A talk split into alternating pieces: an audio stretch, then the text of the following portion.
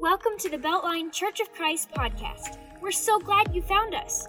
Please take a second and hit the subscribe button so that you can be notified of these weekly podcasts. Most of all, we hope this podcast will help you take your next step with Jesus. If you want to know more about us, you can visit us at www.beltlinechurchofchrist.org. Here's today's lesson. We're in Matthew chapter 7, continuing a series of lessons looking chronologically at the life of Jesus Christ. And we are here in Matthew 5, 6, and 7 in Jesus' kingdom manifesto that we know as the Sermon on the Mount. And Matthew chapter 7, verse 1 begins with a bang. Judge not, he says lest you yourself be judged. Judge not that you be not judged. You know, one of the negatives that you hear about the church is that often we are too judgmental.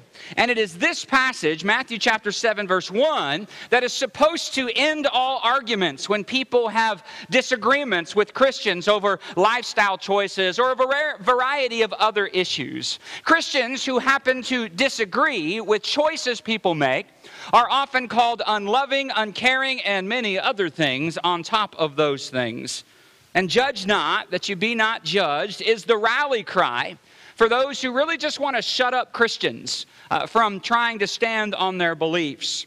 And that attitude, that, that response, I think represents the spirit of the age in which we live in. Ours is a spirit of compromise. The age we live in is a age of compromise. And while compromising is in some context very very important, in other areas it refers to a mindset that never evaluates and hates doctrine and hates conviction and confrontation and absolutes and theology. And judge not. I need you to get this today.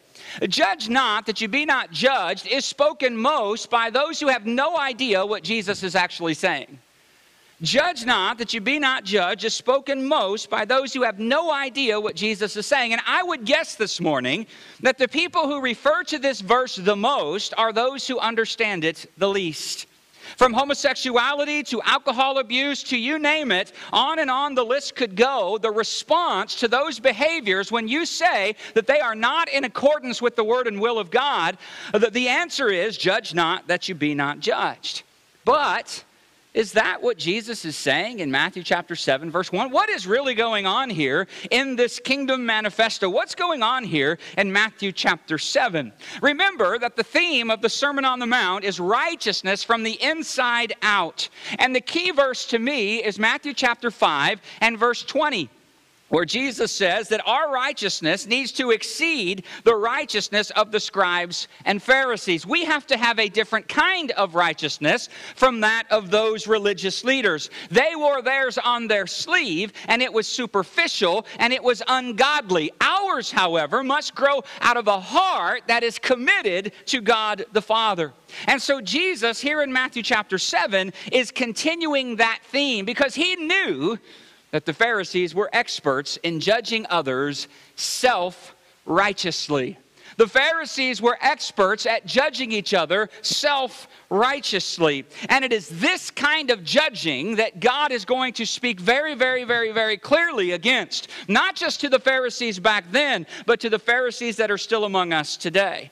And Jesus says that there are some problems with self righteous judging. And I want to just share two problems with you that comes when we judge self righteously. Here's the first self righteous judging is hyper critical. I didn't say hypocritical, I said hypercritical. And here's what I mean by that hypercritical means I'm always going around looking for and digging for faults in someone else. Someone who is hypercritical is always on the prowl searching to find something going wrong in your life. Because you know what? When you begin with yourself as the standard, everybody else can look kind of bad. I know in my own life it's easy for me to be judgmental in those areas where I, uh, at least for the moment, seem to have my act together. But if you were to bring up something where I'm not as positive in my life, I'm going to change the subject pretty quickly because I don't want to go there. That's self righteousness. It's a failure to be poor in spirit, which is that very first beatitude. Remember, we talked about anawim, right? And how all of us are that. and, and, and yet, this is what we've got to uh, avoid this hypercritical judgment. Because when you feel that you can stand on your own worth, that's when you start judging hypercritically. You see, Jesus, here in this section of Scripture, is not saying that we should never assess people with, with, with, some kind of discrimination in our minds. What Jesus is preaching against is this harsh, judgmental spirit. John Stott, who's written extensively on the Sermon on the Mount, very, very well, says this Jesus does not tell us to cease to be men by suspending our critical powers, which help to distinguish us from the animals, but he is encouraging us to renounce the presumptuous ambition to be God by setting ourselves up as judges. And the attitude of someone who is self righteously judging is an attitude that says, I can see like God sees. I know what's going on in your world. I know your motives. I, I, I, can see what you're thinking. I know everything that has led you to where you are at this moment in your spiritual journey. And none of us can know that, but that's the attitude. And this is the kind of judging that Jesus wants to eliminate. And rest assured, there are many people who call themselves Christians who certainly need to hear this message. Some of the criticism that the church gets about being judgmental is absolutely warranted. And my prayer is that that will never again be the case for this church or, or, or any church that calls Jesus Lord. May it never be so here at Beltline. There are a couple passages that I think kind of uh, coincide with this. Romans 14, for example, verse 4. Paul says, Who are you to pass judgment on the servant of another? It is before his own master he stands or falls and he will be upheld, for the Lord is able to make him stand. And this other great passage in 1 Corinthians 4, verse 3 But with me, Paul says, it's a very small thing that I should be judged by you or by any human court. In fact, I don't even judge myself. So here's the bottom line in this we cannot know everything in everybody's heart, right? This is where I really need you to say yes, okay? We cannot know everything in everybody's heart, right? That's right. And so, since we don't know what's going on in somebody else's heart, we've got to be very careful here. I can't read all your motives. You can't read my motives. I can't see as God sees. You can't see as God sees. But above all, I shouldn't be going around trying to find faults in you that I can then hold up as something that God never intended me to do. And I need you to know it's really important to not be self righteous in our judging because of what he says in verse 2 of Matthew chapter 7. He says, For with the judgment you pronounce, you will be judged, and with the measure you use, it's going to be measured back to you, right? And so self righteous judging has a boomerang effect. Uh, the what you're going to use on somebody else, guess what? God's going to end up using on you. Now, I don't know about you, but that makes me want to be amazingly gracious.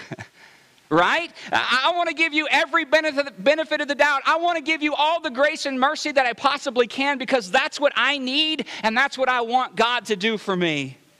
Randy Harris said it this way We need to be as generous in our judgments as we want generosity to be given to us.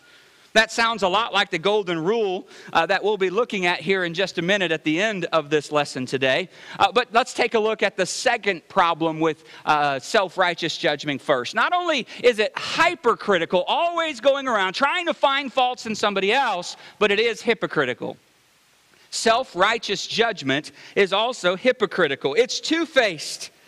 You know, we tend to, to look through bifocals, right? We, we use the bottom part to see ourselves, and it has this nice little rosy tint to ourselves, and, uh, and, and we're able to look past our own shortcomings. But the top part we use to look at others. And this is what Jesus is denouncing, like the parable in Luke 18. Do you remember this parable? You have this Pharisee that comes into uh, uh to pray, and, and he stands thus with himself, and he raises his hands to the Lord, and he says, Oh, God God, you're so lucky to have me in your kingdom. I give a tithe of everything I possess. I'm a good person. I'm not like that loser over there. And you know, the loser can't even lift his eyes up in the heaven, but he says, God, be merciful to me, a sinner, right? Uh, you know the story. He looks through the top at himself, at the, excuse me, at the scumbag on his knees, and he uses the bottom part to see himself. Can I tell you this? Jesus uses his most stinging rebukes for people like that. People that call themselves follower of God who act like that. Jesus gives his most stinging rebuke to people like that. Now, Jesus' humorous side slips out in, in Matthew chapter 7, verse 3. It says, Why do you see the speck that's in your brother's eye, but don't notice the log that's in your own eye?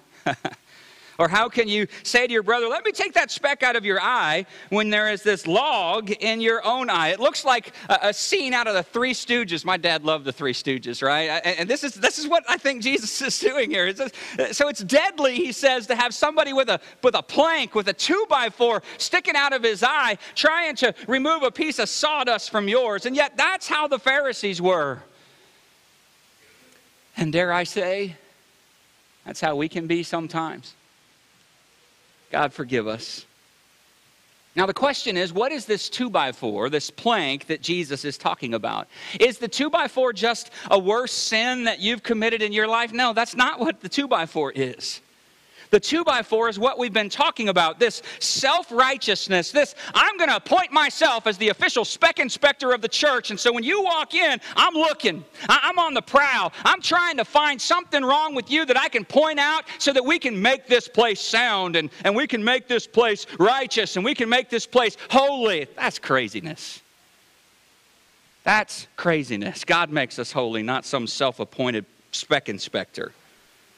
And the problem is, we can see things so well in others' lives that displease us. But when we do that, Jesus says, man, usually we're a little hypercritical and we're a little hypocritical when we do. Now, Jesus doesn't stop here. He, he, he doesn't instruct us to stay out of other people's business. He doesn't say don't speak into somebody's life. He gives us the responsibility of helping a fellow Christian, but he wants us to do it in a certain way. He wants to do it with loving correction. That's why he says what he says in verse 5 You hypocrite, take the log out of your own eye first, and then you will be able to see clearly to take the speck out of your brother's eye. So, what is the loving Christian thing to do? When a friend comes to you and they have a speck in their eye, they have a sin in their life, uh, what's the loving thing to do? Turn and walk away? No, you tell them, right? She has a speck in her eye. She's in pain. Refusing to help isn't the loving response. What if your child came to you with a splinter in his finger? He's crying. He says, Please take the splinter out. What's the Christian thing to do? Leave it there? No, of course you take it out. And so Jesus tells us there is a place for some discernment in people's lives. If your brothers and sisters have specks or splinters, you need to take them out. But first, you got to take the two by four out of self of self-righteousness out of your own eye first. First things first, get rid of that two by four, then go help your brother. This is why Galatians 6 is so important. It says if there's a brother or sister who's, who's caught in a sin, you remember what he says in verse 1, Galatians 6 1? You who are spiritual. You who are spiritual should restore him in a spirit of gentleness. A spirit. You who are spiritual, not you who are self righteous. You who have evidence of the fruit of the Spirit in your, uh, your life, you go restore that person. You go take care of that person. Now, Matthew chapter 7, verse 6 says, Don't give what's holy to the dogs, and don't throw your pearls before pigs, lest they trample them underfoot and turn and attack you. Now, that seems a little strange, but listen, another responsibility Jesus doesn't eliminate is us discerning who the spiritual hogs and who the spiritual dogs are. And so, if you believe that, judge, uh, that uh, Matthew chapter 7, verses 1 through 5 prohibits any kind of judging whatsoever, you got a big problem contextually with verse 6. Because Jesus is saying you've got to use some kind of criteria to decide who those spiritual hogs and dogs really are. Now, Jesus called them as he saw them. He saw the Pharisees and said, You're a bunch of snakes. He called Herod a fox. And now, in this section of scripture, he says, I don't want, I, I want to talk to you about people who act like pigs and dogs. And he says, Don't give them what's holy, don't give them what's sacred. You say, what in the world is going on here? What does this mean? This is a little hard for us to understand. How many of you have dogs? Come on, raise them up high. How many of you love your dogs? How many of you treat your dogs better than you treat your neighbors? How many? Yes, some of you. Uh, some of you paint their toenails, and and some of you cook them steak. Your dog eats better than most people in my house. you know that, right? So this is hard for us to understand. What do you mean? Don't don't give what's holy to the dog? We love our dogs.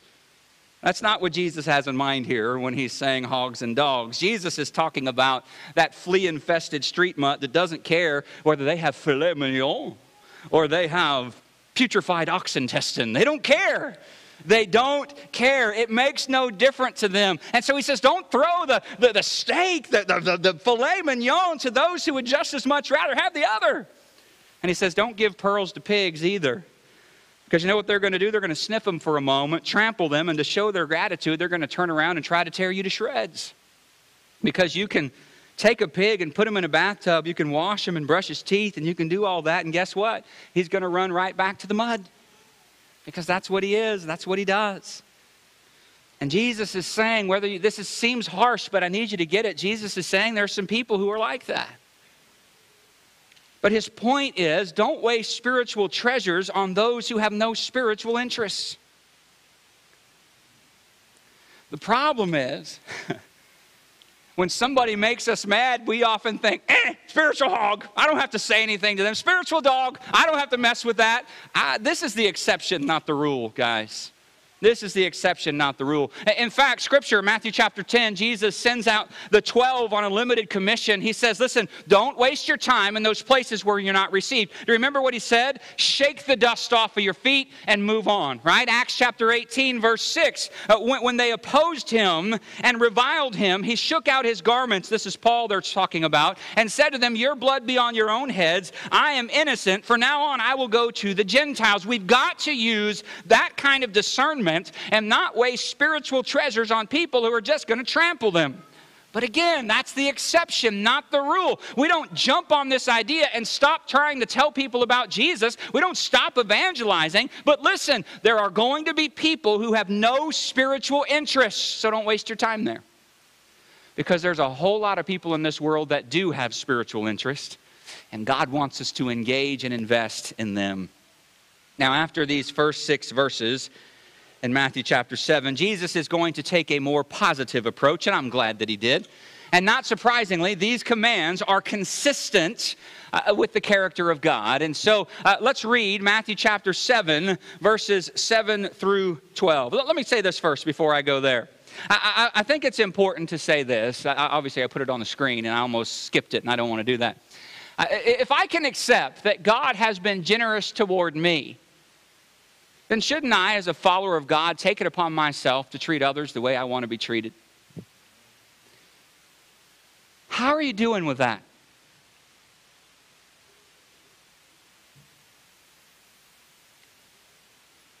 How are you doing with that? If God has been so generous to me, how am I doing giving that generosity to others? Matthew chapter 7, verse 7. Let's look at the more positive side of this. Ask and it will be given to you. Seek and you will find. Knock and it will be opened to you. For everyone who asks receives, and the one who seeks finds.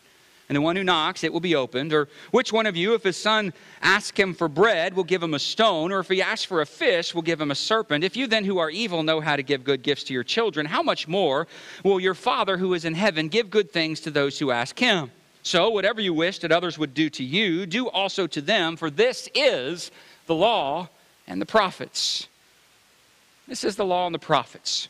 So, I want to ask this question Why obey the golden rule that we read in Matthew chapter 7, verse 12? I think there are a couple reasons why. First, this is God's example to us.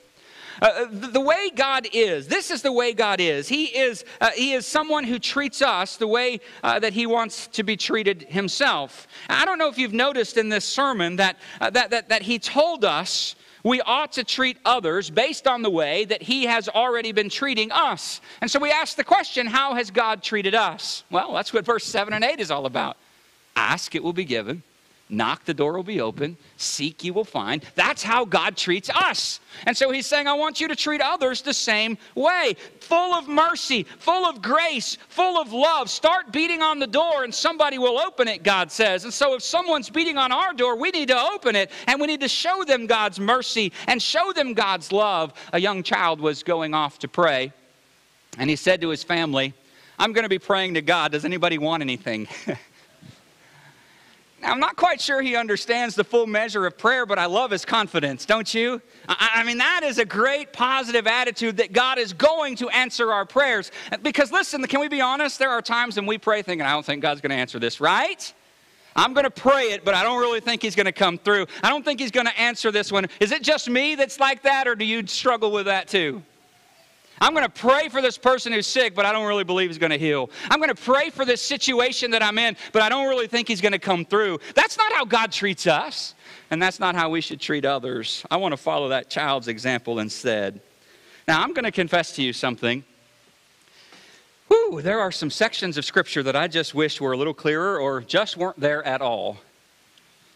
And this may be one of them because so many people don't understand what Jesus is saying here. People read these verses and they believe that God's just going to grant anything and everything that they ask. He's like a genie in a bottle, and you rub him, he's going to, he's going to give you exactly what you want.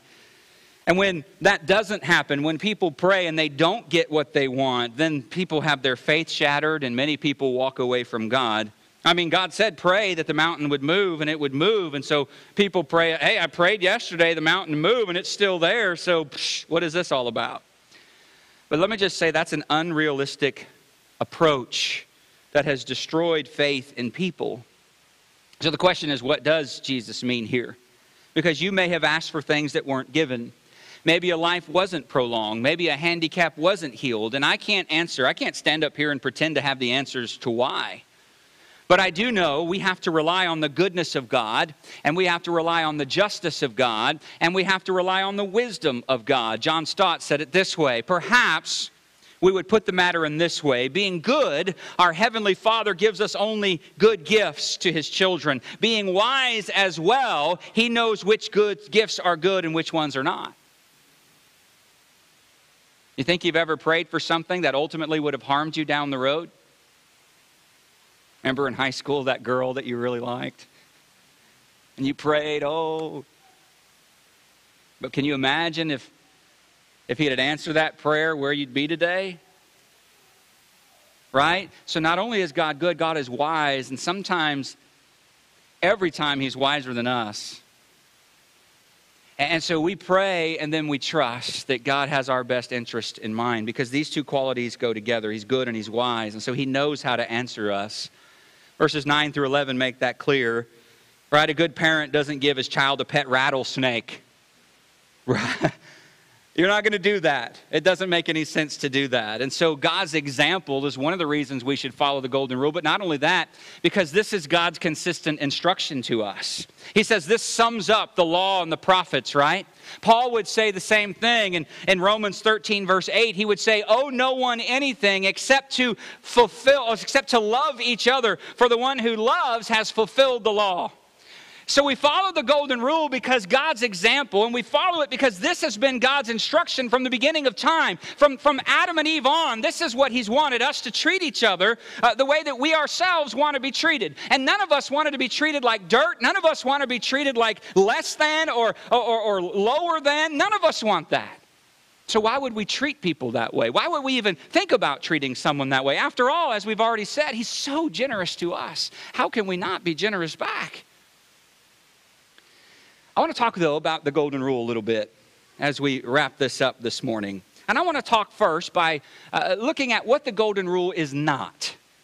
Because I think sometimes we can have some misunderstandings about the golden rule. And so let's talk about what the golden rule is not. First, the golden rule is not a law of preparation. And what I mean by that is do unto others before they get a chance to do to you. That, that is not the golden rule. That is a law of preparation, uh, not the golden rule. But have you ever lived that way?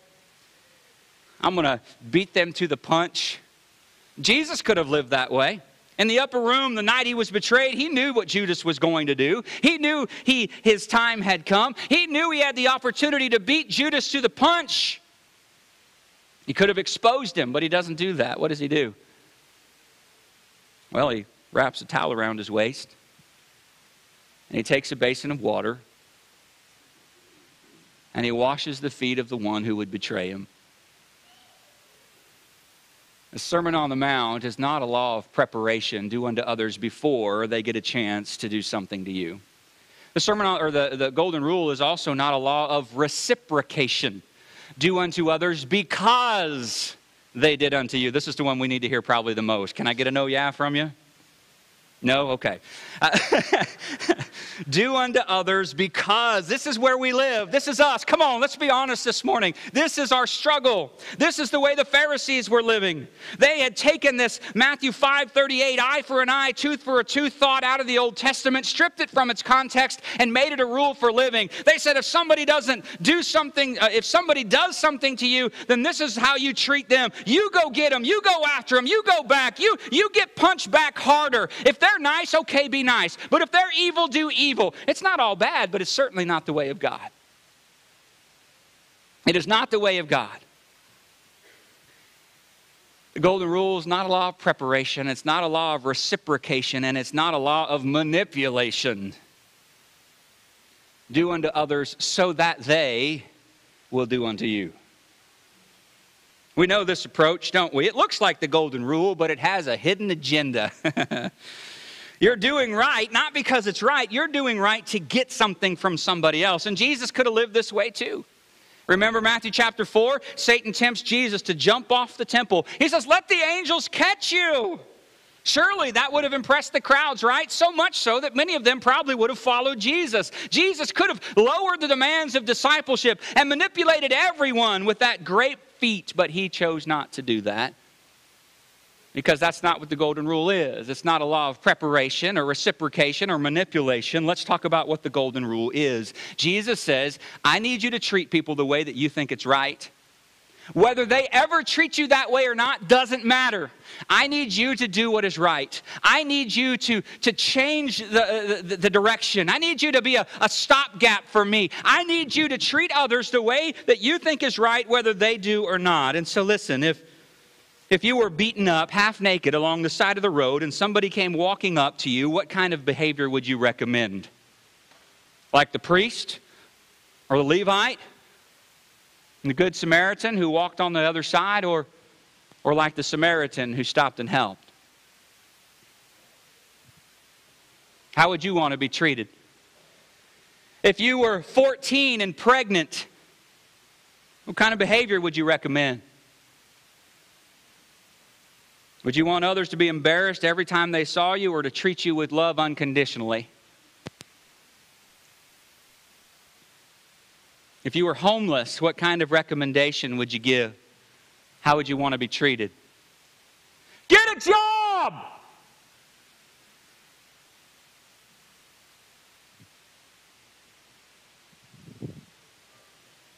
If you didn't have any food, how would you like to be treated? What if gossip were circulating about you? How would you how would you like to respond? Any of us, any of us can live by the negative side of this. Preparation, manipulation, reciprocation. Any of us can live that way. But that's not enough for Jesus, and it certainly shouldn't be enough for those of us who have kingdom shaped hearts. And I believe everybody sitting in this room today has those hearts. He says, My love is active. He says, My love is not about saving your own skin. It's, it's not about uh, uh, by not doing certain things that you don't want coming back on you. Uh, so, whenever you see somebody, God says you have an opportunity to treat them the way that God treats you. Dream with me. What would happen? What would happen if God's generosity became ours? What would happen? If when we looked at people, we looked not for what's worse in them and not with uh, skepticism, but we looked for the image of God. What if we what if we showed the same generosity to others that, that we want them to show to us when they look at us? What might happen, church? If God's generosity became our generosity. And we did it at school. We did it at school because this isn't just for the old folks, this is for y'all too. What happened if we did it there? Uh, what, if we, what if we did it at our workplaces? What if we did it on the sports field? What if we did it on a court? Wherever we find ourselves, on, on a band field, playing an. What, what if God's generosity became our generosity? What might it look like? Can, can you think, can you dream with me a little about, about how the world would be changed, or at least the city that we live in would be changed, if we just lived with God's generosity and we said, I'm not going to be afraid, I'm not going to be ashamed, I'm not going to back down, I'm not going to be a coward, I'm going to say I'm a Christian and I'm going to live it.